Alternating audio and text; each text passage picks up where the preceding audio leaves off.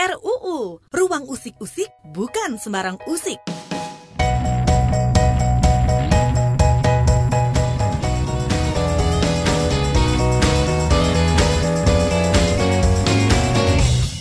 Halo, kamu mendengarkan podcast Ruang Usik-Usik. Ini adalah kerjasama koalisi seni dengan KBR.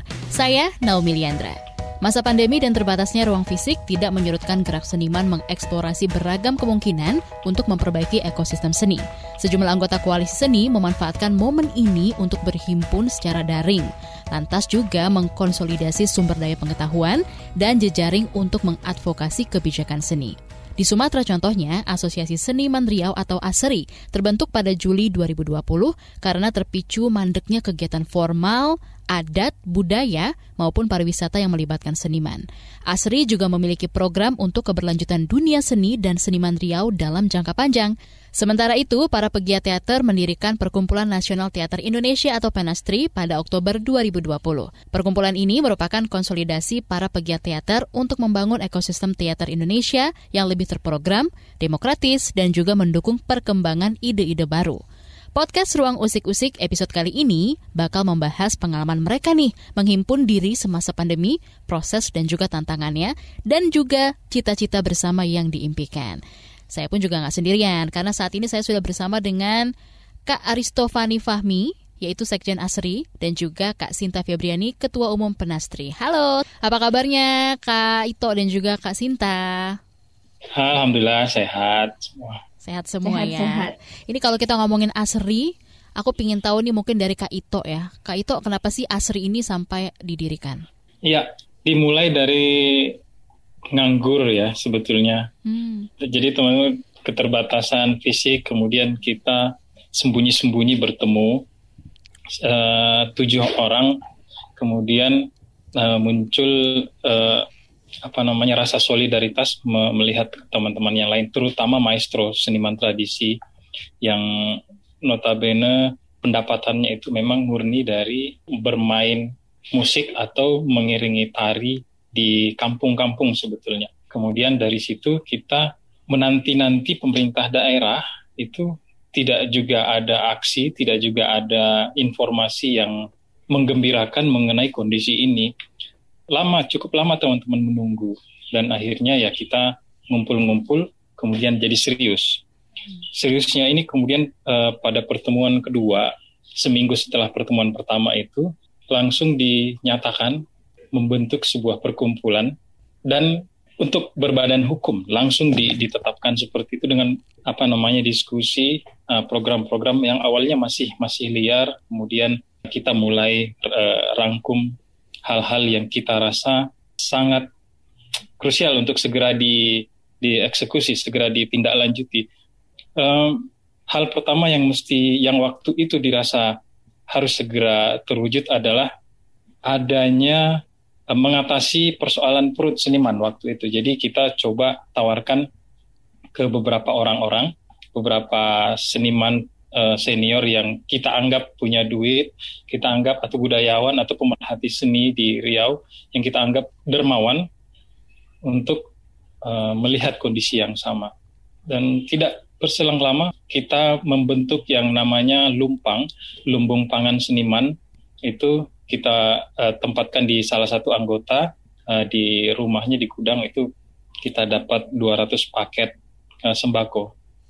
Itu cerita awal sih sebenarnya dan dari situ uh, dari persoalan sembako akhirnya kita mau masuk ke hal-hal kebijakan karena hal-hal konkret di lapangan uh, mesti kita usik, kita ulik dari persoalan kebijakan yang uh, dari pemerintah daerah.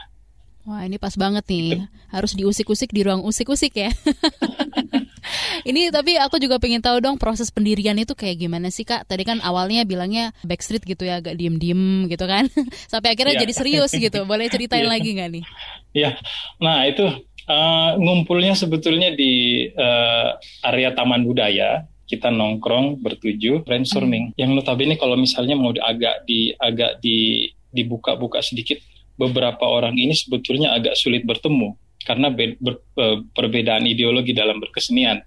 uh, ada kalau boleh sebut ada Firly Aziz, ada Marhalim Zaini, ada Iwan Irawan, ada Furkon Elwirino Dezapati saya dan tujuh orang waktu itu. Kita mencoba menyatukan ide dengan muncul satu kalimat seperti ini. Ketika kita ngumpul di Asri, maka ego sektoral itu harus dibuang muncul ya kalimat itu artinya ada hmm. ada ya ada perbedaan ada perbedaan ideologi tapi di tataran uh, uh, ke karya seni begitu hmm. prosesnya terus uh, yang menarik uh, ada anggota kita salah satu praktisi film yang juga pengacara wow, siapa yang akhirnya uh, namanya Bang Parlindungan okay. uh, pengacara di Riau itu kemudian menanggapi ini secara serius yang bersedia menyediakan diri hmm. untuk mengurus legalitasnya ke Kemenkumham wow. dengan biaya pribadi. Jadi hmm. akhirnya ini menjadi uh, respon dari teman-teman yang lain yeah. ketika kita posting hal-hal sederhana di Facebook, di Instagram,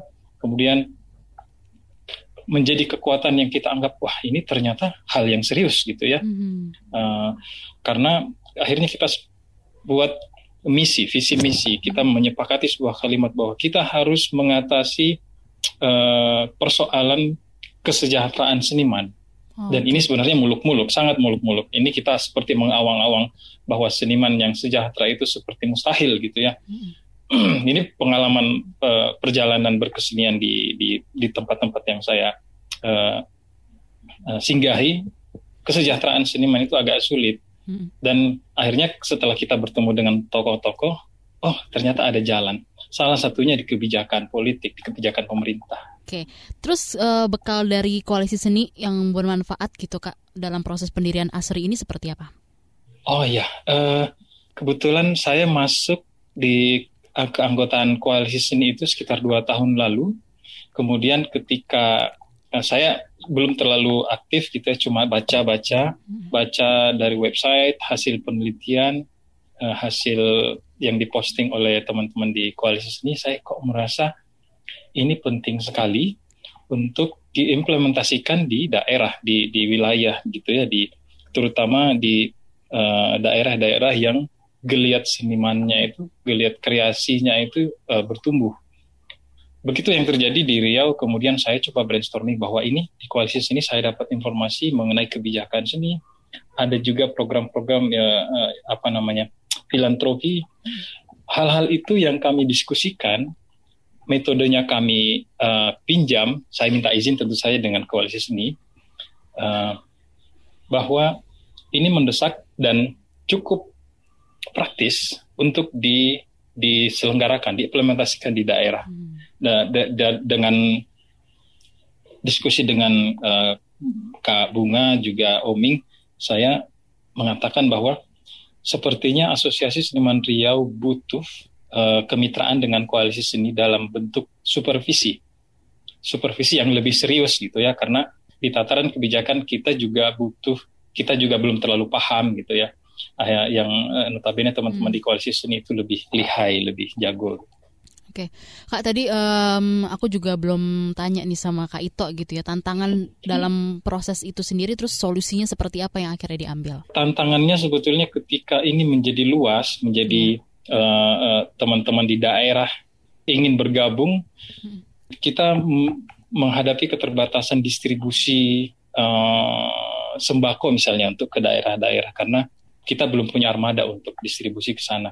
Selain itu juga uh, kita belum benar-benar duduk dengan pemerintah untuk membicarakan persoalan kebijakan seni karena gini ini ini hal yang sangat menyakitkan gitu ya ketika ada RPJMD laporan RPJMD di daerah Riau itu mengatakan bahwa sektor kebudayaan sektor kesenian tidak punya kontribusi terhadap uh, pembangunan di Riau sementara teman-teman yang yang berdarah-darah berkarya sendiri mencari duit. Utang ke sana kemari itu tidak ditangkap sebagai sebuah upaya gitu pembangunan kebudayaan di di daerah gitu. Nah, ini hal yang yang justru makin membuat kita bersemangat untuk mengajak baik itu pemerintah legislatif maupun uh, eksekutif untuk duduk bersama-sama melihat kondisi ini. Jadi termotivasi gitu ya kak ya. Iya. Ah kalau aku uh, sekarang mau tanya sama Kak Sinta Febriani. Kak Sinta ini adalah ketua umum dari Penastri yaitu Perkumpulan Nasional Teater Indonesia ya. Halo Kak Sinta. Kasinta. Halo, halo. Boleh dong cerita juga sama kita di sini yang lagi mendengarkan kenapa sih Penastri ini didiriin? Oke. Okay. Uh, jadi di awal di momen pandemi itu banyak sekali kemudian hal yang apa direfleksi ya termasuk hmm. dengan kawan-kawan pegiat teater. Ya. Ini kita kemudian mau seperti apa ya, mau bergerak bagaimana seperti itu. Nah, ketika itu kemudian uh, dipicu sama ada keinginan juga dari pemerintah untuk uh, apa membuat satu perhimpunan perkumpulan para pegiat teater. Hmm. Nah, ketika itu kemudian atas fasilitas dari koalisi seni kita bertemu ngobrol jadi Penastri kemudian menjadi satu momen konsolidasi antara para pegiat teater hmm. dengan uh, tujuan yang lebih besar gitu untuk melihat ekosistem teater Indonesia yang lebih baik. Jadi uh, momen konsolidasi sebenarnya yang kemudian menjadi uh, pemicu kenapa Penastri didirikan. Terus prosesnya tuh seperti apa kak? Dari awal sampai akhirnya ada si Penastri -hmm. ini.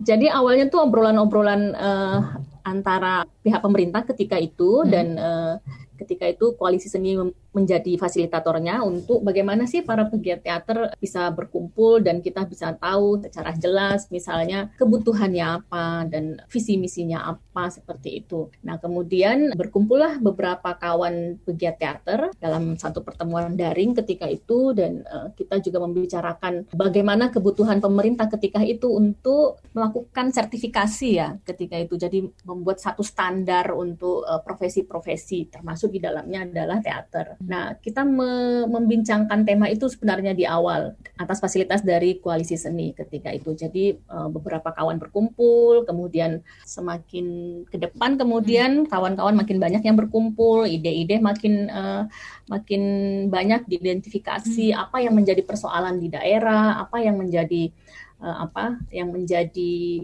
yang ingin dicapai oleh teater Indonesia kayak gitu. Nah, setelah itu kemudian kita merasa oke, okay, kita perlu nih kayaknya ada satu perkumpulan hmm. karena dulu ada beberapa perkumpulan teater yang kemudian uh, tidak aktif lagi begitu. Nah, mungkin kita perlu lagi nih satu perkumpulan uh, di mana kita bisa bersama di sana membicarakan apa kebutuhan-kebutuhan teater dan relasinya dengan pemerintah kayak gitu, persoalan-persoalan yang terjadi di daerah yang hmm. tidak hanya terjadi di pusat ketika itu. Nah, uh, setelah sekian banyak pertemuan itu kemudian ada dibentuk tim perumus di mana saya juga di dalam tim perumus itu bersama Jonet Suryatmoko, Noviami, bersama Fedi Asis juga ada di sana bersama um, Noviati dari Aceh bersama Linda Tagi dari uh, Lombok dan apa Jabo dari dari NTB ketika itu. Jadi dari berbagai uh, pulau di Indonesia, dari berbagai daerah di Indonesia kita berkumpul terus ngomongin hmm. kira-kira kalau kita bikin perkumpulan kira-kira kalau kita berserikat apa ya yang menjadi yang menjadi kebutuhan kita dan visi kita kemudian dan bagaimana kita berrelasi dengan dengan pemerintah ketika itu dengan pihak lain juga.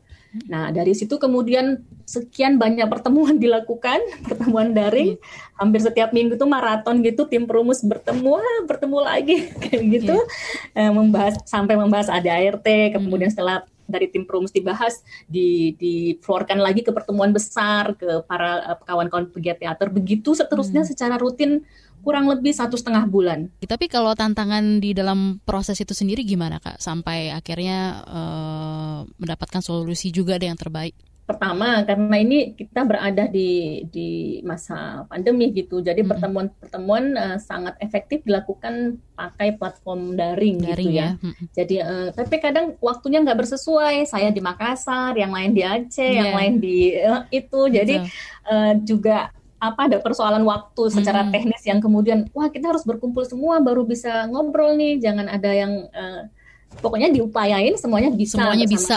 Uh, uh, ngobrolin. Soalnya itu kan meletakkan pondasi gitu. Tuh. jadi semua orang uh, diharapkan punya kontribusi pikiran tentang yeah. itu. Karena ini kemudian uh, sebagai wadah bersama ya perkumpulan hmm. bersama. Nah awalnya itu sih ada tarik tarikan waktu, waktu jam ya. aja. Uh, uh, uh, juga misalnya karena uh, apa Jonet misalnya ada di Amerika gitu, jadi kita juga mempertimbangkan itu. Ketua dewan pengawas uh, saat ini Penastri kayak gitu. Jadi hmm ada tarik-tarikan itu tapi ya selalu selalu berhasil di diatasi awalnya itu. Kemudian bagaimana ide-ide ditampung diidentifikasi terutama dari kawan-kawan yang minim akses kayak gitu. Yang hmm. kemudian punya kebutuhan infrastruktur kebutuhan uh, berkarya. Nah itu semua diidentifikasi terus menerus kayak gitu. Jadi karena pertemuannya semakin meluas kawan-kawan semakin banyak yang uh, menyatakan ide gagasan jadi itu juga perlu waktu untuk diidentifikasi kira-kira yang prioritas yang mana ya kayak gitu. Jadi tantangannya sih itu, tapi kemudian ya bisa bisa dirumuskan dengan baik.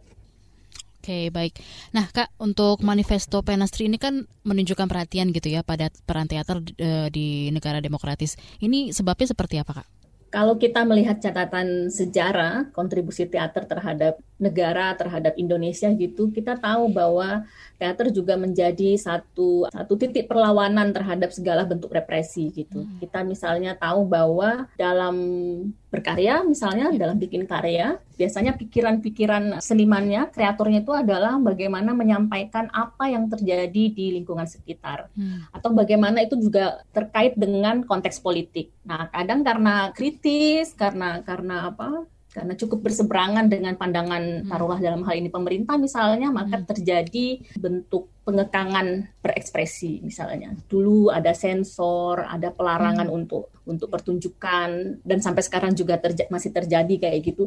Nah, um, itu sebenarnya kemudian menjadi semacam pikiran bersama bahwa bagaimana teater juga masih tetap punya peran di negara-negara yang demokratis ini. Jadi kita ya. tetap mau memasukkan uh, bagaimana dulu pengalaman di masa lalu, bagaimana teater berperan pada institusi negara pada represi kayak gitu dan itu tetap bisa kita kita lakukan sampai saat ini kayak gitu. Wow, ini makin menarik banget nih uh, perbincangan kita di hari ini. Tapi sebelum kita lanjut lagi mengupas berbagai upaya seniman untuk berserikat, kita break dulu ya. RUU, Ruang Usik-Usik bukan sembarang usik. Kamu senang dengerin podcast ini? Cari tahu lebih banyak podcast-podcast menarik lainnya di kbrprime.id.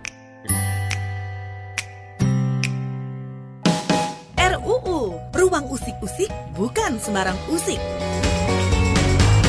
Halo, we are back. Kamu masih mendengarkan podcast Ruang Usik-Usik. Podcast ini diproduksi Koalisi Seni bersama KBR dan akan disiarkan melalui platform streaming Spotify dan kbrprime.id. Saya Naomi Liandra. Saat didirikan, Asosiasi Seniman Riau atau ASRI ini berencana melakukan advokasi bagi seniman, perluasan jaringan kerja, dan peningkatan kesejahteraan seniman Riau. Sementara dalam ekosistem teater Indonesia, Perkumpulan Nasional Teater Indonesia atau Penastri ingin memproduksi dan menyebarkan pengetahuan, meningkatkan aspek ekonomi kreatif, serta mengadvokasi kebijakan lebih baik bagi pengembangan dan juga pendanaan yang berkelanjutan. Nah, kita masih ngobrol ini soal seniman sepakat berserikat bareng Kak Aristo Fahmi, Sekjen Asri, dan juga Kak Sinta Febriani, Ketua Umum Penastri. Kita balik lagi ke Kak Ito. Tadi kita udah ngobrol sedikit sama Kak Sinta gitu ya. Nah, Kak Ito, apa aja sih untuk program ASRI ini yang udah dan akan berjalan? Uh, kita ada lima program unggulan oh, okay. di di Asosiasi Seniman Rio ini. Uh-huh. Pertama kita ingin membangun sebuah ruang pertemuan, yeah. pertemuan uh, yang berbasis ekonomi, itu ya, karena memang basisnya menjadi kesejahteraan. Jadi uh-huh. kita berusaha uh, menciptakan ekosistem yang uh, sirkulasinya itu produksi dan pasar gitu ya. Kita menciptakan uh, ada ada art center namanya nanti akan kita pinjam kita minta ke dinas pariwisata Riau. Hmm. ada sebuah sudut di kawasan uh, apa namanya titik nol Pekanbaru ini yang juga menjadi center uh, pusat kesenian.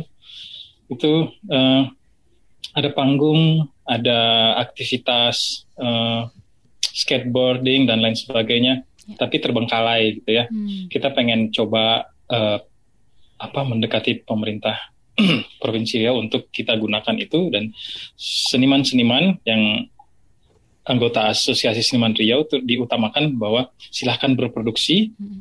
Uh, kita buatkan display. Kita bekerja sama dengan Indonesian Marketing Association uh, sektor Riau uh, untuk memasarkan ini uh, dan kita akan menggalakkan hashtag beli karya Riau. Jadi kita mau dorong sampai ke kebijakan pemerintah bahwa dahulukan karya Riau, baru karya luar. Kira-kira itu ya uh, uh, program pertama. Yang kedua gerakan Seribu Sanggar. Gerakan Seribu Sanggar ini kita mendekati dinas pendidikan sampai ke kelurahan, kecamatan, kelurahan untuk membangun sanggar. Hmm. Bisa saja, bisa uh, sebenarnya sudah ada ya, uh, sudah ada anggaran dana desa yang bisa kita karena gini berdasarkan informasi anggaran dana desa itu sangat sedikit porsinya untuk pembangunan kebudayaan hmm. lebih banyak digunakan untuk pembangunan fisik gitu ya hmm. kita ingin memberikan porsi tambahan untuk uh, aktivitas kesenian hmm. uh, kebudayaan di sektor paling kecil di di di provinsi Riau kemudian juga ada yang tadi uh, lumbung pangan seniman yang lumpang ya lumpang cita-citanya ah lumpang cita-citanya itu memenuhi kebutuhan dasar seniman. Hmm. Uh, hal menarik yang respon yang kami dapat dari seniman senior yang juga ketua lembaga adat mengatakan begini, jikalau ada sebuah solusi yang bisa memutus uh, perjalanan panjang penderitaan seniman, hmm. maka mungkin uh, saatnya lah, mungkin Asri uh, menjadi uh, menanggung beban itu karena uh, menyatakan diri untuk uh, mengatasi program, program apa kesejahteraan seniman gitu ya. ya. Kemudian juga ada produksi seni. Ini sebuah ruang uh, di mana semua anggota ASRI itu bekerja sama membuat produksi hmm. sa uh, satu produksi teman-teman musik membuat musik, tari, teater, seni rupa yang akan kita tampilkan uh, di waktu yang sama sekali setahun. Okay. Satu lagi ada uh, pendidikan dan penelitian ini uh, sebenarnya merespon uh, AKMR Akademi Kesenian Melayu Riau yang tahun lalu uh, tutup karena sudah tidak sanggup lagi ada ada banyak sekali persoalan internal di dalamnya hmm. yang kemudian yang notabene uh, akademi yang melahirkan banyak seniman-seniman bagus hmm. di Riau itu uh, hilang gitu ya. Dan ini kita mau uh, mengajak pemerintah supaya diadakan lagi. Mungkin bentuknya advokasi. Uh, sekolah profesi yang langsung kita pertemukan dengan uh, dunia kerja. Uh, di sini banyak perusahaan-perusahaan yang sudah mengeksploitasi uh, alam. Kita ingin mengajak mereka bahwa ada persoalan yang penting yang harus anda lihat yaitu perkembangan kesenian. Satu lagi yang uh, yang sekarang ini sedang kita kejar adalah jaminan sosial ketenaga kerjaan dengan BPJS ketenaga kerjaan. Jadi hmm. kita menjalin komunikasi bahwa seniman-seniman yang kita anggap berdasarkan data itu di bawah batas kemampuan, kita carikan dermawan untuk membayarkan tiap bulan iuran BPJS yang ketenaga kalau tidak ya? salah hmm. ketenaga kerjaan 18.000 per bulan. Okay. Kita upayakan mencarikan dermawan untuk membayarkan mereka. Wow, luar itu biasa. Sih, Berarti ada top 6-nya ya, Kak Ito ya? Ada top 6. Top 6-nya ya, dari program ASRI ini keren banget. Tapi kalau di advokasinya, si ASRI ini sendiri udah berkomunikasi dengan pihak pemerintah daerah gitu kan ya. Bagaimana sih proses sama perkembangan sejauh ini Kak Ito? Kita punya program adaptasi Indonesian Lawyers Club itu oh, bernama ILC. Riau Riau ya Riau Artist Club. Hmm. Kita eh, salah satu anggota kita punya TV berbasis internet pembicara-pembicaranya adalah memang dipertemukan antara uh, seniman, pemangku kebijakan, uh, pemerintah yang temanya itu kadang-kadang kita memang niatkan uh, untuk mendorong salah satu program top top five yang tadi top six top, top five top six. Top nah, six. misalnya saja persoalan kesejahteraan hmm. kita kesejahteraan di masa pandemi kita mengajak uh, Satgas COVID. Dari situ kita ketahui bahwa ternyata untuk uh, penanganan COVID itu punya anggaran yang cukup besar. Kalau di Riau kemarin kalau tidak salah ada 2, 400 miliar hmm. yang uh, serapannya sampai sekarang belum 50 persen. Di dalam 400 miliar itu ada porsi untuk seniman okay. yang sampai sekarang juga kita belum melihat eksekusinya hmm. gitu ya. Hal-hal seperti ini. Yeah. Misalnya juga nanti pendidikan seni akan kita undang dinas pendidikan kemudian juga di komisi uh, ya di DPRD yang menangani pendidikan hmm. uh, kita dorong supaya ini dibicarakan selalu. Dibicarakan kita todong, bicarakan kita todong sampai uh, mereka gerah kira-kira gitu ya. Itu sih uh, yang kita lakukan. Jadi ternyata di um, dana itu ada ya untuk senimannya juga gitu loh. Kita kita bisa melihat misalnya Sumatera Barat. Yeah. Uh, Dinas Kebudayaan, Dinas Pariwisata melakukan kegiatan format daring hmm. Aceh, Sulawesi, Jogja dan lain sebagainya. Ini kok Riau diam-diam aja oh, gitu ya? Apa uh, anteng aja gitu ya? Anteng aja. Nah, padahal kita udah tahu nih, kita nah. udah tahu ada anggarannya. Nah. Ini gimana gitu? Ini makanya yang kita uh, menjadi uh, bahan pikiran selama ini bahwa ternyata sampai pada kondisi pandemi pun hmm. uh, daya tawar seniman di mata pemerintah itu juga belum belum jelas, belum kelihatan hmm. gitu ya. Nah ini uh, yang akan kita uh, uh, mem, apa namanya kondisikan bahwa hmm. pemerintah harus setuju, gitu ya kalimatnya. Ya. Hmm. Pemerintah harus setuju bahwa uh, kesenian itu punya kontribusi besar. Hmm. Misalnya begini, contoh begini. Hmm uh, apa yang paling dibangga-banggakan Riau misalnya adalah uh, tunjuk ajar atau Gurindam 12-nya Raja Ali Haji. Hmm. Itu kan mereka bisa cerita gitu kepada yeah. dunia gitu ya. Riau punya ini loh, ini punya hmm. ini. Tapi coba senimannya mati menderita gitu ya. Ya, miris ya Kak ya. Uh, Hasan Yunus, hmm. cucunya Raja Ali Haji yang yang uh, memilih hidup di Pekanbaru sampai meninggalnya itu sama sekali kita tidak melihat. Ada sedikit-sedikit tapi mm -mm. di tataran kebijakan mestinya ini bisa kita gunakan kita uh, untuk semua seniman mm. yang yang maestro terutama ya. Gitu sih. Nah, ini nih Kak, dukungan apa nih yang memang dibutuhkan oleh Asri dalam masa mendatang dan siapa aja yang kira-kira bisa memenuhi itu? uh, cita-citanya begini. Gimana? Kami ingin mengajak Direktorat Jenderal Kebudayaan yeah. Ya. uh, untuk me melakukan pengawasan supervisi mulai dari uh, uh, dari awal sampai uh, detail mm -hmm. mengenai undang-undang pemajuan kebudayaan. Uh, kami menganggap di Riau ini belum memahami uh, sama juga kesalnya kami hmm. uh, belum juga memahami implementasi undang-undang pemajuan kebudayaan di daerah. Jadi ketik beberapa waktu lalu saya bertemu dengan beberapa teman-teman yang aktif di Dirjen Kebudayaan, mm-hmm. apa sih yang harus dilakukan daerah uh, merespon Undang-Undang Pemajuan Kebudayaan. Okay. Terus dia mengatakan mulailah dari PPKD, pokok-pokok pikiran kebudayaan daerah gitu ya. Jadi uh, daerah mengusulkan apa yang ingin difokuskan untuk diseriusi mulai uh, perihal kebijakan dan juga anggaran. Hmm. Uh, ada ada banyak sekali. Saya mendapatkan kopian PPKD Provinsi Riau yang sebetulnya sudah sangat baik yeah. untuk beberapa dekan, untuk beberapa periode ke depan, tapi sampai sekarang belum. Kita belum melihat eh, tahapan-tahapan uh, eksekusinya. Hmm. Nah, uh, yang kita harapkan adalah ingin sekali uh, koalisi seni mungkin juga bisa bantu Dirjen Kebudayaan ataupun stafnya yang ada di sana untuk uh, me me mengawasi, mendampingi kami untuk hmm. apa yang harus dilakukan untuk pemajuan kebudayaan di Riau. Oke. Okay. Oke, Kak. Kalau dari Asri ini sendiri gitu ya, kalau ada yang pengen jadi anggota Asri, caranya gimana nih Kak Ito? Oh, uh, kita uh, sederhana sebetulnya, mengisi formulir berKTP Riau, okay. uh, dan juga aktif untuk menyebarluaskan informasi ini karena uh, hmm.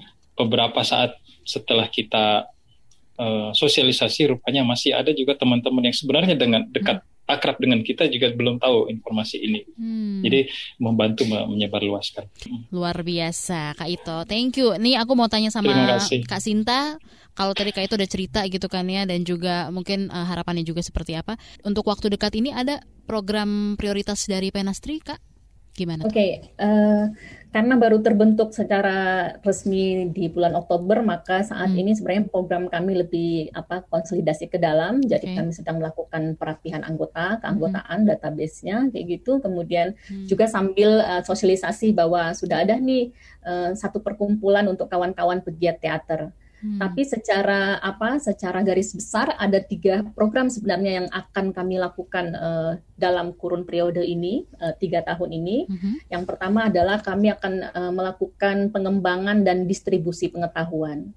Jadi latar pikirnya sebenarnya adalah karena uh, persebaran pengetahuan tentang teater atau seni pertunjukan itu tidak berjalan hmm. secara maksimal ya. Misalnya kawan-kawan di di apa yang jauh dari pusat, yang jauh dari ibu kota gitu, hmm. itu kurang mendapatkan akses dan kemudian juga uh, informasi tentang apa uh, sebenarnya yang bisa uh, di diakses untuk bisa menambah pengetahuan dan hmm. wawasan para pegiat teater.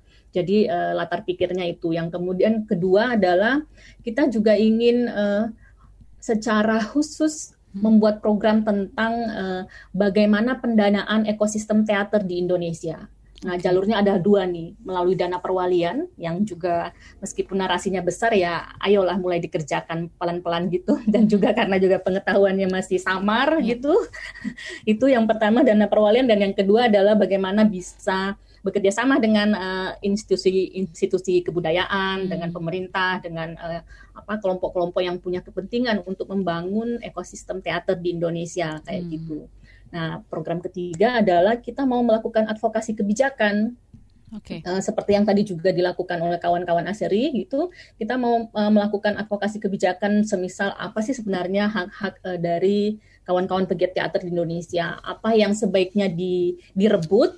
Uh, misalnya kalau itu tidak kelihatan atau itu disembunyikan apa yang sebaiknya di, dibuka aksesnya dibuka pintunya sehingga uh, kebijakan-kebijakan itu menjadi menjadi uh, apa egaliter menjadi rata gitu adil untuk seluruh pegiat teater di Indonesia. Sekali lagi karena penastri ini skalanya Indonesia maka mm. selalu harus uh, merujuk pada itu bahwa distribusi pengetahuan, advokasi kebijakan, dan pendanaan ekosistem seni teater di Indonesia itu sebaiknya atau seharusnya uh, merata ke seluruh wilayah di Indonesia kayak gitu.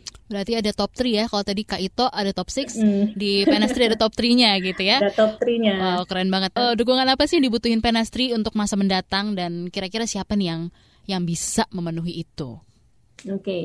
Pertama-tama sebenarnya adalah dukungan dari para pegiat teater sendiri di Indonesia ya. Yes. Dukungan bahwa penting sekali untuk berserikat, penting sekali untuk berada dalam satu uh, perkumpulan bersama dan memikirkan langkah-langkah konkret tentang hmm. bagaimana uh, berbicara, bagaimana kebebasan berkarya, melindungi hak-hak itu seperti itu. Uh, um, di awal ini sebenarnya juga kami meminta bantuan koalisi seni untuk uh, membantu kami logistik dulu karena ini sungguh-sungguh hal yang uh, baru dan kami semua pengurus yang terpilih masih harus banyak belajar. Ya. Jadi uh, secara apa resmi uh, saya meminta koalisi seni untuk membantu dulu urusan logistik, hmm. menyediakan tenaga kesekretariatan dan lain-lain. Di pihak lain kemudian dari Direktorat PTLK pembinaan tenaga dan lembaga kebudayaan ketika itu karena kami sedang mengurus uh, legalitas kami, legalitas penastri gitu. Nah, uh, direktorat di bawah Kemendikbud itu mendukung kami dengan uh, apa mensupport uh, biaya untuk pembuatan legalitas dari penastri. Ini kan karena ada ada biaya yang cukup besar ya di situ. Tapi juga yang ingin saya garis bawahi adalah bahwa di awal ketika ide penastri ini digulirkan, hmm. itu kawan-kawan pegiat teater itu urunan. Jadi oh. lima puluh ribu sampai sokongan juta, gitu ya. Mbak. uh, uh, sokongan. Jadi misalnya uh. kalau pemerintah uh, nggak bisa nih uh, okay. membantu untuk urusan legalitas atau hmm. notaris dan lain-lain. Hmm. Ya udahlah kita punya punya apa energi untuk ber berapa berurunan, berurunan gitu dan hmm. itu mm -mm, dan itu yang terkumpul uh, lumayan dengan begitu saya ingin bilang bahwa yeah. memang ada kesadaran untuk hmm. berasosiasi, berkumpul, berserikat. Apalagi Mulai tambah di support gitu ya. Kak, ya, ya, apalagi dengan support dari berbagai pihak dan Tuh. itu sangat sangat penting dukungan itu. Nah, Kak, ini kalau ada yang pingin banget jadi anggotanya Penastri, gimana caranya, Kak Sinta? Oke, okay, uh, eh, caranya kurang lebih sama. Jadi uh, ada formulir itu diisi. Okay. Nanti formulirnya akan disosialisasikan melalui sosial media, kayak okay. gitu, mm -hmm. sosial media. Mm -hmm. Dan syaratnya boleh individu, boleh perwakilan kelompok. Mm. Kelompok bisa mengirim dua anggotanya dengan surat resmi dari ketua kelompoknya bahwa saya mendelegasikan dua anggota saya untuk menjadi anggota penastri. Mm -hmm. Punya rekam jejak uh, di teater mungkin sekitar tiga tahun begitu kayak gitu jadi kita bisa saling tahu kemudian bahwa oke okay, saya bersama hmm. kawan di Rio dengan rekam jejak teater seperti ini jadi uh, sederhananya seperti itu uh, untuk mendaftar bergabung bersama-sama di Penastri. Nah ini nih ayo teman-teman yang yang merasa mungkin punya rekam jejak teater Penastri ini pas banget ya untuk uh, teman-teman ikutan join juga gitu ya Kasinta ya. Mm-mm. Dan Kak Ito, thank you juga untuk waktunya. Kak Sinta, terima kasih untuk informasi dan pengetahuannya mengenai seni ini seperti apa. Wah, ini adalah episode yang terakhir ya di tahun ini tahun 2020. Thank you banget Ruang Usik-Usik bersama Naomi Liandra dan juga dari Koalisi Seni kita sudah bareng-bareng dan thank you untuk tema hari ini seniman sepakat berserikat bersama Kak Aristofani Fahmi dan juga Kak Sinta Febriani. Naomi Liandra undur diri pamit. Demikian obrolan podcast Ruang Usik-Usik episode kali ini yang mengupas berbagai pengalaman para seniman dalam berserikat. Thank you untuk Kak Aristofani Fahmi dan juga Kak Sinta Febriani untuk ceritanya ya. Kamu suka podcast Ruang Usik-Usik ini? Kami tunggu masukannya di podcast at kbrprime.id. Podcast ini bisa juga didengarkan di kbrprime.id, juga di Spotify, Google Podcast, dan platform mendengarkan podcast lainnya. Ikuti juga at Koalisi Seni di Instagram dan Twitter untuk kabar terbaru tentang kebijakan seni Indonesia.